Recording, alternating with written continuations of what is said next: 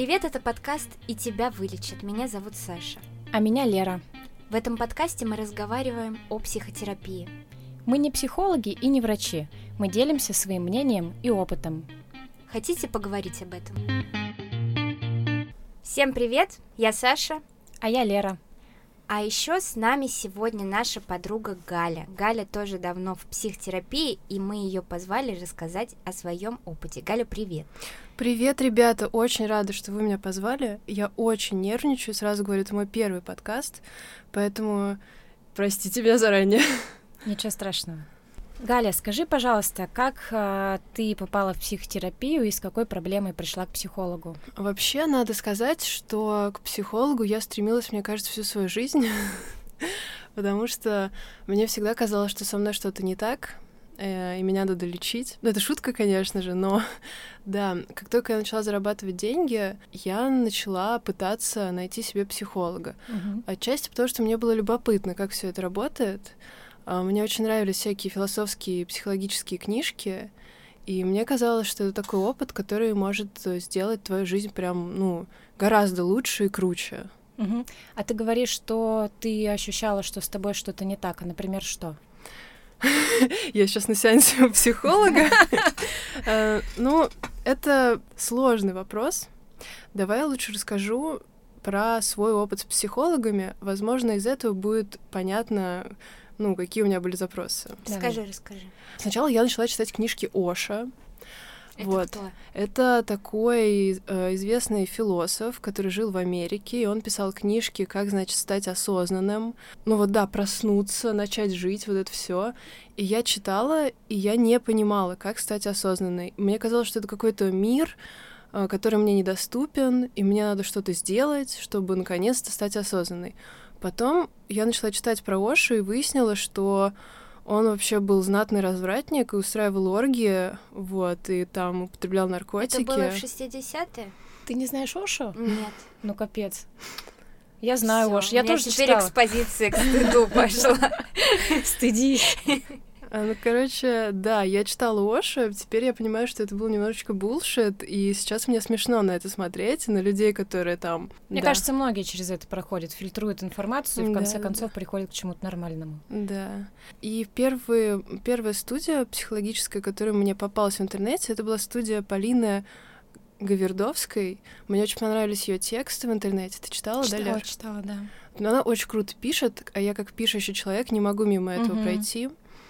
И я пошла к ней, это было ужасно дорого, к... а Сколько сколько, стоило? да? По-моему, это стоило полторы тысячи прием стоил. Тогда это было дорого. Она исповедует гештальт-терапию, гештальт-подход. А, могу вкратце рассказать, что это такое.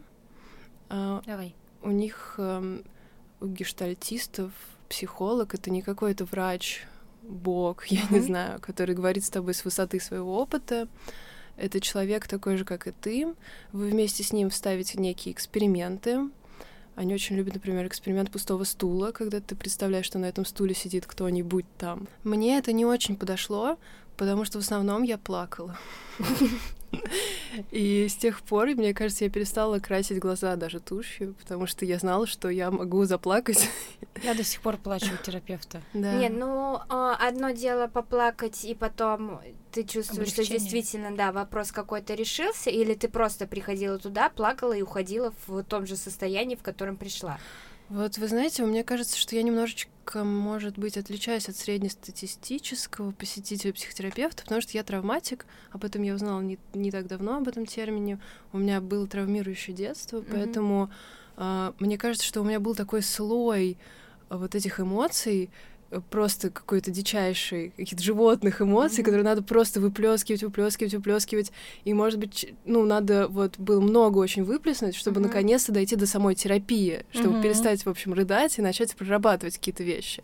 Я, конечно же, рыдала, мне было от этого гораздо лучше, но как бы как, ну, как таковой работы не было. Ну, в общем, я ушла от гештальтов. Что-то не пошло у меня. Я пошла спустя годы на психодраму. Меня как-то занесло. И это был тоже провальный для меня метод терапии. Тоже могу пару слов про это рассказать. Давай. Это похоже немножко на театр. Вообще это групповая такая терапия, но я была с, в группе с двумя психологами, практикующими. Uh-huh. Один психолог был как бы модератором, а второй был как бы моим э, соактером, как я не знаю. Соавтором этой драмы. Да. И я с ней, значит, с, э, с ними проживала какие-то ситуации из жизни, разыгрывала сценки, грубо говоря, mm-hmm. проживая прям эмоции. Вот те, которые там были, все было довольно правдиво. Но, если честно, мне психодрама не понравилась, потому что, ну, не мое это все, короче. Mm-hmm. Наверное, это подходит для людей, у которых, во-первых, для экстраверт, потому что групповая терапия, ну, это все-таки не для тех, у кого много стыда, в общем, внутри. Uh-huh. Хотя я тут некомпетентна, у меня очень субъективный опыт. Возможно, просто так совпал тот период времени и место, что мне это не подошло. Вот, возможно, кому-то другому это по понравится. А ты долго ходила туда? Я ходила, ну, месяца три, наверное, так, каждую mm-hmm. неделю. Прям Слушай, серьезно. а вы с самого начала начали сценки разыгрывать или был какой-то подготовительный период? Был один, первая, наверное, наша встреча была mm-hmm. просто пробная, когда мы просто общались все втроем, и мы такие, ну окей, мы готовы работать, и понеслось. Mm-hmm. Мне просто кажется, что это очень похоже на экспозицию, а, когда ты проживаешь неприятные эмоции, ну, раз психодрама, она, в принципе, на этом вот, основана, да. Но у меня, например, терапевтка готовит сейчас к экспозиции по отношению к родственникам, и uh-huh. она говорит, что подготовительный этап, он достаточно долгий. Может быть, э, нужно было что как-то долго готовиться. Да, возможно.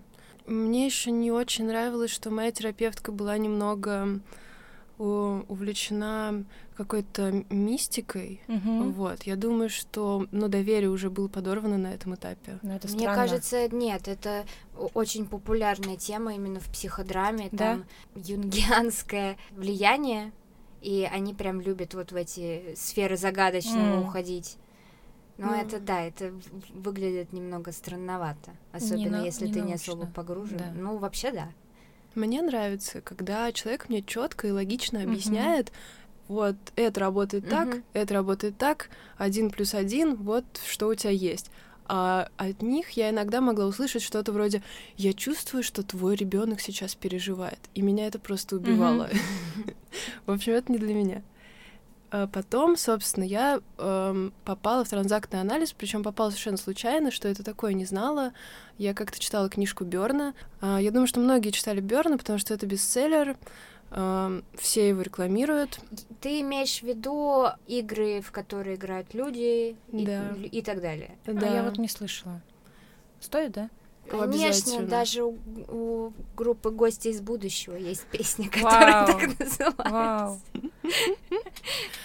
Да, на самом деле я всем очень советую Берна. А, он, значит, придумал этот транзактный анализ. А, он, как и все школы анализа, отпочковался... Ну, господи, сейчас э, я предупрежу, что это мое субъективное понимание mm-hmm. транзактного анализа, чтобы потом никто не говорил, mm-hmm. что я ужасно все перепутала и вот это вот все. Короче, а, Берн, у него отец тоже был врач, он наблюдал, как он работает, потом он, значит, окончил э, школу, ой, господи, университет психотерапии там у себя в Канаде, и он наблюдал, как работает вообще фрейдистская терапия. Он работал с Эриксоном, кажется. Он смотрел на все на это и э, начал разбирать эго-состояние людей да, он начал... М- Галь, перебью, что такое эго-состояние? В общем, у Фрейда есть эго-состояние, там, я, оно, вот это все. Uh-huh. У Берна эго-состояние это немного другое. Uh, у него он выделяет три эго-состояния человека: родитель, взрослый, ребенок. Mm-hmm. Каждый момент времени все мы действуем из какого-то эго-состояния. Это не значит, что у нас расстроение личности, нет. Это все мы, просто мы действуем как бы и думаем, и реагируем особым образом. Например, э, родитель, эго-состояние родителя, это все наши установки извне, это возможно, наш образ наших родителей, возможно, какой-то сконструированный, додуманный образ родителей, а, знаете, часто говорят критикующий родитель, поддерживающий mm-hmm. родитель. Когда мы э, что-то делаем, и голос внутри говорит, ну ты дура, ну ты ну, что ты не можешь что ли нормально вот это все. Ну вот как всегда. Вот это наш критикующий родитель. Знакомый голос. Да, поддерживающий родитель говорит нам, тебя все получится, мы уже это делали, давай попробуем еще раз. А, это опыт поддержки, который мы получали в жизни. Эго-состояние взрослый это такой организованный деятель, который регистрирует реальность, понимает, что происходит здесь сейчас, который как бы, ну, он действует, он приспособленный, он организованный, mm-hmm. такой рациональный, в общем, человек. Это наш взрослый. Mm-hmm. И эго-состояние ребенок это такое что-то творческое, непосредственное в нас, естественное, все наши естественные реакции. Э, и это, ну, это эго-состояние содержит, собственно, воспоминания о нас в детском возрасте. Mm-hmm. Вот, то есть, эм, возможно... И я правильно понимаю, что детский твой опыт, он формирует все три вот эти твои субличности? Это, мне кажется, очень упрощенная формулировка. Э, ну, влияние ребенка очень сильное на нас. Mm-hmm. На... И а, также влияние родителей очень сильное. А, Наверное, ты хотела сказать, что наше детство очень сильно влияет на нас сегодняшний. Ну да, я имею в виду, что вот эти три состояния, которые мы имеем на данный момент, они формируются в том числе под воздействием нашего детского опыта. Да, это совершенно точно. Вообще все психологи, все школы психотерапии, ну, как бы серьезно относятся к нашему детству, к нашим детским переживаниям и не преуменьшают, mm-hmm. в общем-то, влияние на нас, нашего детства. У меня тоже есть вопрос. А, вот мне кажется, взрослый это окей, это очень важно. Ребенок это тоже очень важно, а критикующий родитель от него нужно избавляться? Вот тут как бы такое, в общем, я вот какие бы школы терапии не изучала, какие бы установки, я всегда понимаю, что нету ничего черного или белого. И когда вам говорят, что вот это черное и плохо, а вот этот идеал, идите туда, это какая-то секта. Уходите оттуда. А, э, все эти три эго-состояния, они нам нужны. И они все, с одной стороны, полезны, с другой стороны, могут нас как-то ограничивать. Например, а, вот я творческий человек, упрости меня, Господи. Э, я пишу тексты. Когда я пишу тексты, я делаю это из состояния ребенка, то, что мне иногда мне нужно творчество. Но когда у меня горит дедлайн, и мне надо дописать какую-то часть то тут уже ребенка как бы не надо напрягать, mm-hmm. надо взять своего взрослого и сказать, да, делай эту работу. то есть там, если это что-то механическое, например, mm-hmm. не требует какого-то креатива. Вот. А и... родитель? Родитель, он тоже выполняет свою функцию. Конечно, это плохо, когда у тебя чрезмерно развита какая-то функция. Чрезмерно критикующие родители, это, наверное, очень мешает тебе в жизни. Uh-huh. Но вы знаете, люди с таким родителем, они обычно очень собраны и делают всегда на 110% всю свою работу. И страдают. А это, конечно, да. Все мы страдаем. Вопрос философский. Ты как всегда. Вот, что еще хочу вам рассказать быстренько про транзакции. Э, мне кажется, это важно для понимания, что такое транзактный анализ. Uh-huh. Помимо эго-состояний, э, Берн выделял транзакции. Э, что такое транзакция?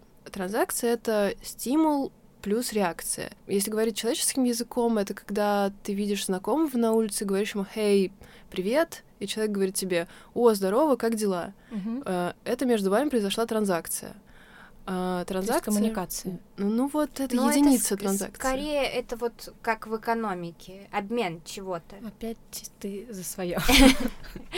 Ну ты купила кофе, заплатила за него, вот одна транзакция. Также а, между поняла, людьми поняла. происходит, вы обменялись чем-то. Да, их много транзакций. Вот это одна из. Привет, привет. Это вы друг друга заметили, поздоровались, и это такая а, дополняющая транзакция. Транзакции бывают не только дополняющие или параллельные. Мы все действуем из какого-то эго-состояния. И, например, э, мне нужно там пройти до библиотеки, я не знаю, куда мне поворачивать, я у первого прохожего спрашиваю, а до библиотеки вот мне налево или направо? Я спрашиваю из состояния взрослого, и я надеюсь, что человек ответит мне сейчас как взрослый. Mm-hmm. И если человек отвечает, да, да, налево, как бы транзакция завершилась э, хорошо, ожидаемо, uh-huh. мы получили то, что нам нужно, э, разошлись. Но транзакция бывает не только такая классная дополняющая, она бывает, например, пересекающаяся. Когда я говорю «Здрасте, как пройти до библиотеки?», а мне говорят «Ты что, вообще, что ли, понаехала, блин, до библиотеки? Карту себе купи». Вот, это транзакция пересекающаяся, часто это такие скандальные транзакции, не очень приятные, я обращаюсь из взрослого и надеюсь, что мне ответит взрослый, а мне отвечает какой-то родитель. Uh-huh. Вот. Также транзакции бывают скрытые. Это как раз территория психологических игр, когда мы говорим одно, а, но наше uh-huh. тело и жесты выражают uh-huh. совершенно другое. И об этом как раз э, очень хорошо и подробно в игры, в которые играют люди, там э, рассматриваются самые популярные игры, потому что игры это не только шахматы и теннис, это еще и все, все наши взаимодействия. Mm-hmm. Вот сейчас, мне кажется, я играю во всезнающего родителя. А мы, а мы в детей. Мне нравятся такие транзакции. Слушай, Галь, э, ну, судя по твоим э, объяснениям, транзактный анализ очень сильно направлен на отношения между людьми и сфокусирован вот именно на этом. Вот это забавное наблюдение, потому что на самом деле эти же транзакции происходят внутри нас, uh-huh. и они бывают не только внешние, но и внутренние. И наш родитель, взрослый ребенок часто находится э, в странных, странных взаимоотношениях и как раз транзактная терапия, да, э, ну, терапия в транзактном анализе позволяет разобраться со своими ролями, mm-hmm. кто как работает, э, кто преобладает, причем в разных ситуациях это все по-разному. Очень мне нравится, как в транзактном анализе прорабатывают прокрастинацию. Это вот прям вообще кайф. Давай, давай пример, потому что мне кажется больная для всех тема. Все говорят, что прокрастинация это лень. Мне лень mm-hmm. что-то делать, я не делаю, наказываю себя. Э, на самом деле, в общем, лени не существует как чего-то mm-hmm. негативного. На самом деле это все тонкая работа наших всяких эго-состояний. Э, например, у меня была такая ситуация, что всем, наверное, знакомо такое чувство, что ты на себе можешь много ездить, ты себя можешь много заставлять mm-hmm. для благого дела, да. И, в общем, когда ты идешь в терапию, то вдруг это все перестает работать. Потому что ездить на себе уже не так-то легко. У тебя уже растет, типа, не Самосознание. знаю, самоосознанность, да. Ты уже понимаешь, что что-то я на себе езжу. И вот у меня такое было, что я очень сильно нагружала своего ребенка работой непосильной для него. И не давала ему пространства. Вот, мне очень важно, когда я берусь за какую-то задачу, чтобы у меня была возможность сказать «нет». И я себе такую возможность не давала. И мы вот это выяснили с моим терапевтом, и сейчас я понимаю, что я начала получать удовольствие от работы. И когда я прокрастинирую, чаще всего мне не нравится эта задача. И тогда я думаю, могу ли я здесь сказать нет? Мне не нравится эта задача, я сделала ее плохо. Зачем вы мне ее даете? Я все равно все вам испоганю. И я беру на себя ответственность. Если я ну, не могу сказать нет, например, мне сейчас нужны деньги, да, вот надо. Тогда я делаю это из взрослого, я не нагружаю ребенка. Я думаю, окей, мне не нравится, мне плохо, сделаю я это, ну вот не так хорошо, вот как обычно делаю. Но вот мы сейчас вот с тобой обсудили, поняли, что нам нужны денежки, ну, надо как-то быстро это сделать, а потом отдохнуть. То есть вот так вот даешь пространство mm-hmm. себе, позволяешь себе послать всех нафиг. Это очень важно, но когда говоришь об этом, это очень просто. А, в общем, осознать это только в терапии, наверное, можно реально осознать. Uh-huh. Причем, мне кажется, это, ну, тоже у меня в терапии бывают какие-то прозрения э, к очень простым вещам, которые у тебя под носом были, а ты их просто не замечал. И это очень здорово. Мне даже кажется, что люди, которые не в терапии, они смотрят на нас и думают, вот вы придурки, да это же все элементарно. Сидите там, разговариваете. Нет, ну на самом деле у каждого человека есть какие-то свои собственные слепые зоны, Мгм. которые можно бесконечно человек, человека тыкать, а он будет все равно как дурак все отрицать. И у каждого человека это есть. И только если ты в терапии, у тебя появляется шанс на них все-таки посмотреть. Э, В транзактном анализе тоже об этом очень интересно говорится. Они называют это сценариями жизни. Ты выбираешь себе некий сценарий жизни, Мгм. э, ну, грубо говоря, какой-нибудь несчастной одиночки. Меня никто не любит, на меня никто не смотрит, я Ну, никому не нужна. Они м, предосознанные. Если, ты- если сделать усилия, особенно в терапии, ты можешь их осознать. Мгм.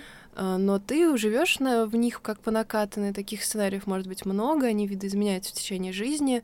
И в чем прикол сценария, что ты берешь то, что тебе нужно для поддержания этого сценария, и откидываешь все, что тебе не нужно. Мгм. И у тебя фокус, как у камеры, постоянно вот э, выхватывает только то, что тебе нужно из этой жизни. И как раз когда слепые зоны, то чаще всего они бывают там, где у человека сценарий. Мгм. Он просто не видит и не может применить то, что другим людям кажется элементарно, потому что не соответствует его сценарию. А это вообще... Ну, я правильно понимаю, что сценарий, опять же, формируется э, в меньшей степени тобой и в большей степени людьми, которые тебя там в детстве окружают?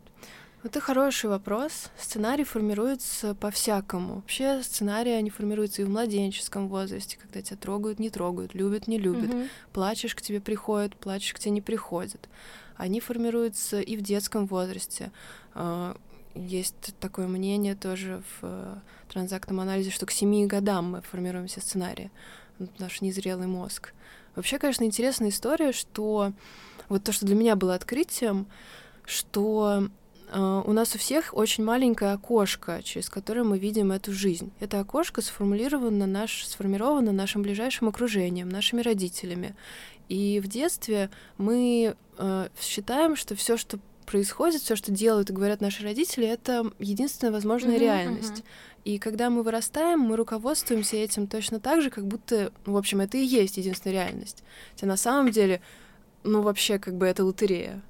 Ну да, я с тобой согласна, но у меня еще вопрос, насколько тяжело, э, помимо того, что ты этот сценарий осознаешь, э, собственно, его переработать или отбросить, если ты понимаешь, что он негативный, что он разрушительный и так далее. Вот тут тоже, смотри, сценарий. Вот нельзя точно сказать, что это что-то черное, негативное, Мгм. отказывайся, выкидывай. И вот это встань и иди, да, стань Мгм. осознанным, проснись, открой себя. Короче, сценарии нам тоже нужны. А, Сценарий это что-то знакомое, родное. Даже если это плохо работает, это позволяет нам Держаться на плаву. не впадать в экзистенциальный Мгм, кризис мгм. от всего, что вообще происходит. Это такой выбор гигантский. То у тебя должна быть какая-то точка зрения, у тебя должно быть какое-то мнение, у тебя должна быть рельсы какие-то Мгм. должны быть. Вот это вот так, вот это вот так. Меня никто не любит. Ой, опять никто не любит. Я же говорила. Ну, то есть Все это... понятно, да. Да. Слушай, а, вот ты говоришь про взаимоотношения а, внутренних эго-состояний, про коммуникацию с людьми, а какие еще вопросы и проблемы помогает решать транзактный анализ? Вот я хочу, с чем я могу прийти в транзактный анализ? Мгм. Ну, вообще с чем угодно, мне кажется. На самом деле это просто типа как э, угол зрения, да. А, Я думаю, также и когнитивная терапия ваша, да, рассматривает ту, ту же самую историю просто сбоку, я не знаю. Нет, С ну другого есть боку. просто, э, допустим, вот мы говорили про тревогу, Мгм. и когнитивно-поведенческая терапия действительно признана самой эффективной именно в, опять же, не в борьбе, да, но в В решении этих вопросе проблем. регулировки эмоций. Да, но мне кажется, транзактный анализ действительно очень хорош, если ты имеешь какие-то серьезные проблемы в коммуникации с людьми. Может быть, что-то еще. Какие проблемы ты приносила туда и Мгм. какие ты решила на э, терапии? С чем я пришла вообще, с каким запросом? Я заметила, что в моей жизни есть повторяющиеся паттерны. Я очень хорошо э, соображаю и действую в стрессе. И я этот стресс, это я уже сейчас говорю, с высоты э, лет, проведенных в терапии, что в стрессе я вообще ок, но в мирной жизни, когда война заканчивается, я что-то не знаю, как Мгм. жить.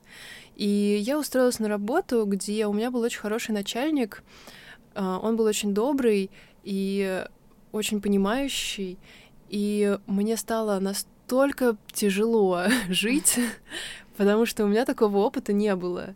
И я думаю, мне надо что-то с этим делать, потому что, ну, как бы я, как бы, э, действую немножечко как... Э, Странновато. Да.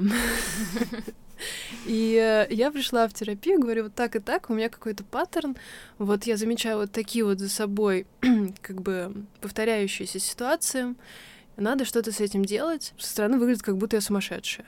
Вот, и мы начали разбираться с моим психологом и находить, ну вот, тоже, как я сейчас понимаю, это уже немножечко другими словами, тогда я так не думала, находить вот эти вот сценарии отлавливать их, осознавать, как они работают, mm-hmm. что они для меня значат, почему я их выбирала, почему я принимала именно такое решение, там, в такой ситуации действую вот так. Mm-hmm. И через всю свою жизнь я это тащила, хотя это было актуально еще там 15 лет назад. И когда ты это все понимаешь, какой-то кирпичик из этого сценария вытаскивается, и он весь рушится. И вот так по чуть-чуть, э, сеанс за сеансом, мы вытаскивали кирпичики из тех сценариев, которые мне мешали, которые были неактуальными, которые меня грузили, вы не представляете, сколько сил отнимают нерелевантные сценарии в твоей жизни. Потому что доказать, что ты одинок и никому не нужен, довольно тяжело. Mm-hmm. В современном мире очень много людей, и хоть кому-то ты, ты mm-hmm. точно будешь нужен. Зато очень тяжело отделаться от них, вот. Поэтому так все это работает. Какой самый сильный инсайт, если можно так выразиться, на терапии у тебя был? Вот по части тех же сценариев, э, что ты вот открыла для себя, что было для тебя наиболее удивительным про себя узнать? Я открыла для себя очень много всего. Но я боюсь, что вам это будет не полезно. Но я могу рассказать про то, что, возможно, будет вам полезно. В общем, есть такая штука, как поглаживание. А поглаживание — это то, то же самое, как «привет», «хей, привет». Uh-huh. То есть это поглаживание самое простое. «Хей, привет, я тебя вижу», и я тебя вижу. Uh-huh. Ну, класс. Это очень классное поглаживание. Uh, поэтому нам так приятно, когда мы заходим в какой-нибудь магазин в Европе, нам uh-huh. улыбаются, uh-huh. нас заметили, мы есть, мы существуем. И мы уже можем действовать более свободно, чем когда мы заходим в магазин, а охранник смотрит на нас, как будто бы лучше бы нас никогда в этом uh-huh. мире не было и вообще мы мешаем ему работать. И поглаживания, они очень ценные, они бывают очень разные. И поглаживание можем давать даже мы сами себе, говоря, какие мы молодцы. Поглаживание мы можем просить. Например, мы можем говорить, слушай, вот я сейчас так классно вот это сделала, можно я тебя похвалюсь, а ты меня послушаешь uh-huh. Uh-huh. и похвалишь меня еще сильнее. Uh-huh. И, в общем, поглаживания делают нашу жизнь в тысячу раз лучше, а, но люди почему-то, в общем, в России очень эта тема, ну, в общем... Не прижилась, не да. то, что не прижилась, но ее никогда не у нас было. поглаживать, да. да. Вообще мне очень классно кажется, это звучит поглаживание. Да, да? очень да, приятно. Да. Тебя погладили. Да, или ты сам себя погладил. Да, у нас как это? Не хвались. Что ты тут да, э, не пришел? Да, чего тебе надо? Ой, да нормально у тебя все иди. Да. Эм, и э, на самом деле люди очень хотят, чтобы мы давали им поглаживание, чтобы мы говорили, я тебя вижу, ты классный, да, мне нравится то, что ты делаешь, ой, как у тебя здорово получается, и ой, мне приятно с тобой общаться, ой, ты разбираешься в этой теме. И это, ну, в общем, ребят, не сдерживайте себя, пожалуйста, если вам хочется что-то хорошее сказать человеку, говорите это, э, и если вам нужно, чтобы вам кто-то что-то такое сказал, просите об этом. Это здорово, э, на самом деле, что ты это упомянула. И мне кажется, что важно еще сказать, что многие люди просто не умеют давать эти поглаживания. Да. И их реально нужно учить это делать.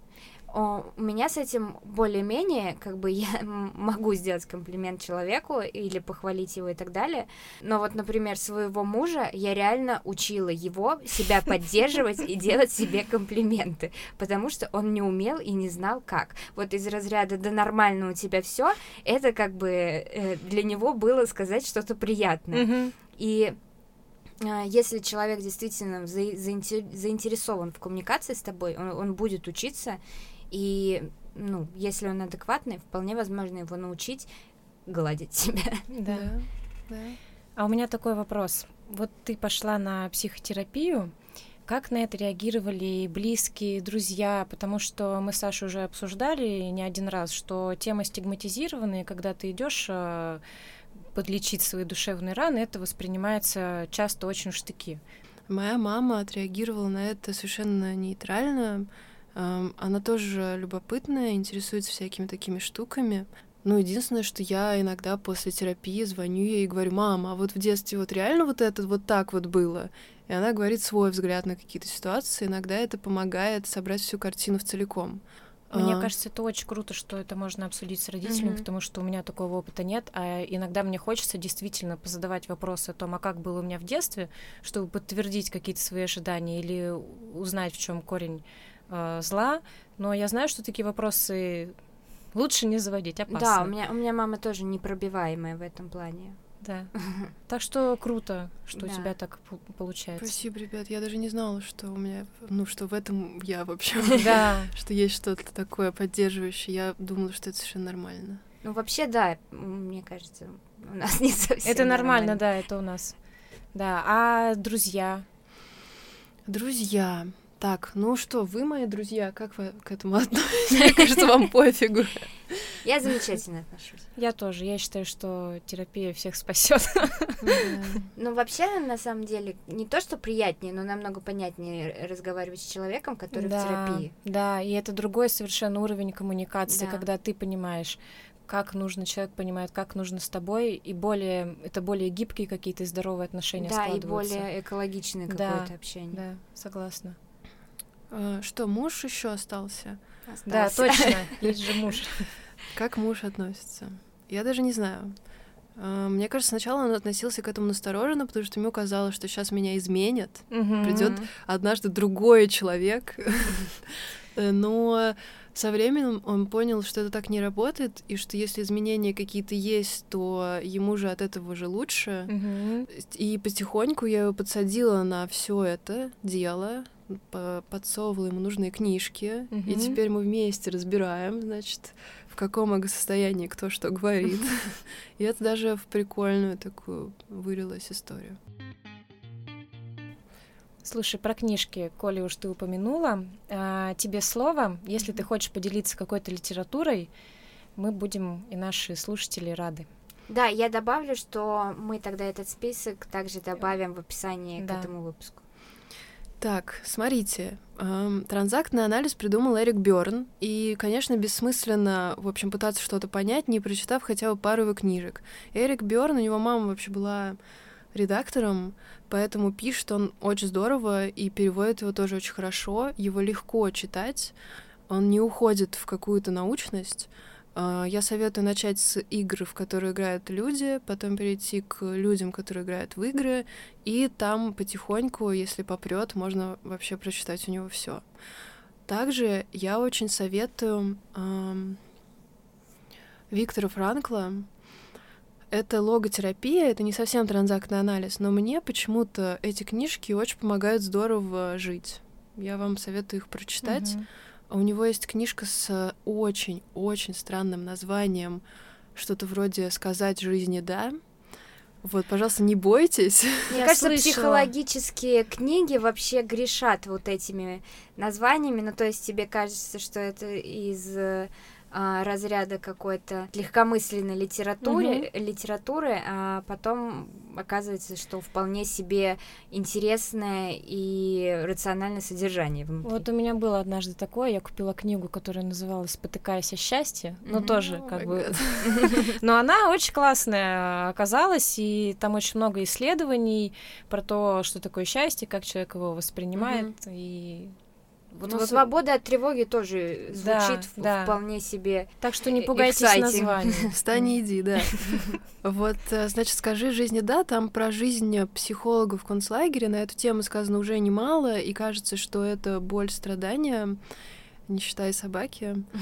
Но на самом деле очень-очень рационально написанная книга, которая разбирает вообще смысл жизни человека. Еще у него есть классная книжка с названием еще лучше. А, называется Страдание от бессмысленности жизни. Ну, экзистенциальненько. Этого-то мне не хватало. А на самом деле она разбирает э, психоз, точнее нет, простите, на самом деле она разбирает невроз современный, несмотря на то, что она про невроз 60-х, 70-х годов, он до сих пор актуален и сейчас. Мы сейчас до сих пор страдаем от того, что нам сложно найти смысл в своей жизни, mm-hmm. смысл в своих действиях. И, в общем, я всем очень советую. Это помогает немножечко открыть глаза, посмотреть, где ты находишься, что происходит.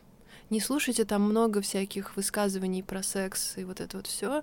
Не воспринимайте это близко к сердцу. Мне кажется, просто Франкл был немножечко шокирован той сексуальной свободой, которая mm-hmm. разверзлась, в общем. И он немножечко выглядит там как э, жуткий пуританин, mm-hmm. но на самом деле можно это все фильтровать через понимание времени, в котором он все это писал. Еще я порекомендую нескольких психологов, которые вы можете изучать по лекциям.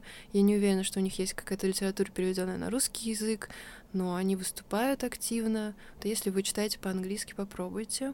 А, первый — это Ричард Эрскин. Он тоже продолжатель транзактного анализа, э, уже более современный. А, развивал после Бёрна все эти идеи. И Альфред Ленгле, Ленгле, его сложно гуглить. Он логотерапевт. А, у него есть классная лекция, он выступал, кажется, недавно в Москве. Она с русской озвучкой. И самое главное, что я хочу порекомендовать, это курс «Транзактный анализ». А, он проходит на такой платформе Магистерия, кажется, так и как слышится, так и пишется магистерия. И его ведет Елена Станковская. Там всего плюс-минус э, семь лекций. Э, это поможет вам лучше понять, что такое транзактный анализ, причем поможет вам понять это не с точки зрения каких-то научных воззрений, а с точки зрения совершенно прикладной. Что это такое, как с этим быть, как это применять в своей жизни, Э, куда идти, в общем. Uh-huh, uh-huh. И это очень полезно. Я вот последние два дня готовилась к этой, э, к этому подкасту и слушала этот курс. И мне кажется, что ну, это супер полезная просто штука. Ну и так, наверное, можно понять, э, подходит тебе транзактный анализ да. или нет, и да. выбирать, Совершенно верно. на него или нет. Галя, большое спасибо, что пришла к нам в гости. Нам было очень-очень интересно. Спасибо, что вы меня позвали. Мне было супер здорово с вами. Я хочу еще теперь. И это был подкаст «И тебя вылечат». Я Лера.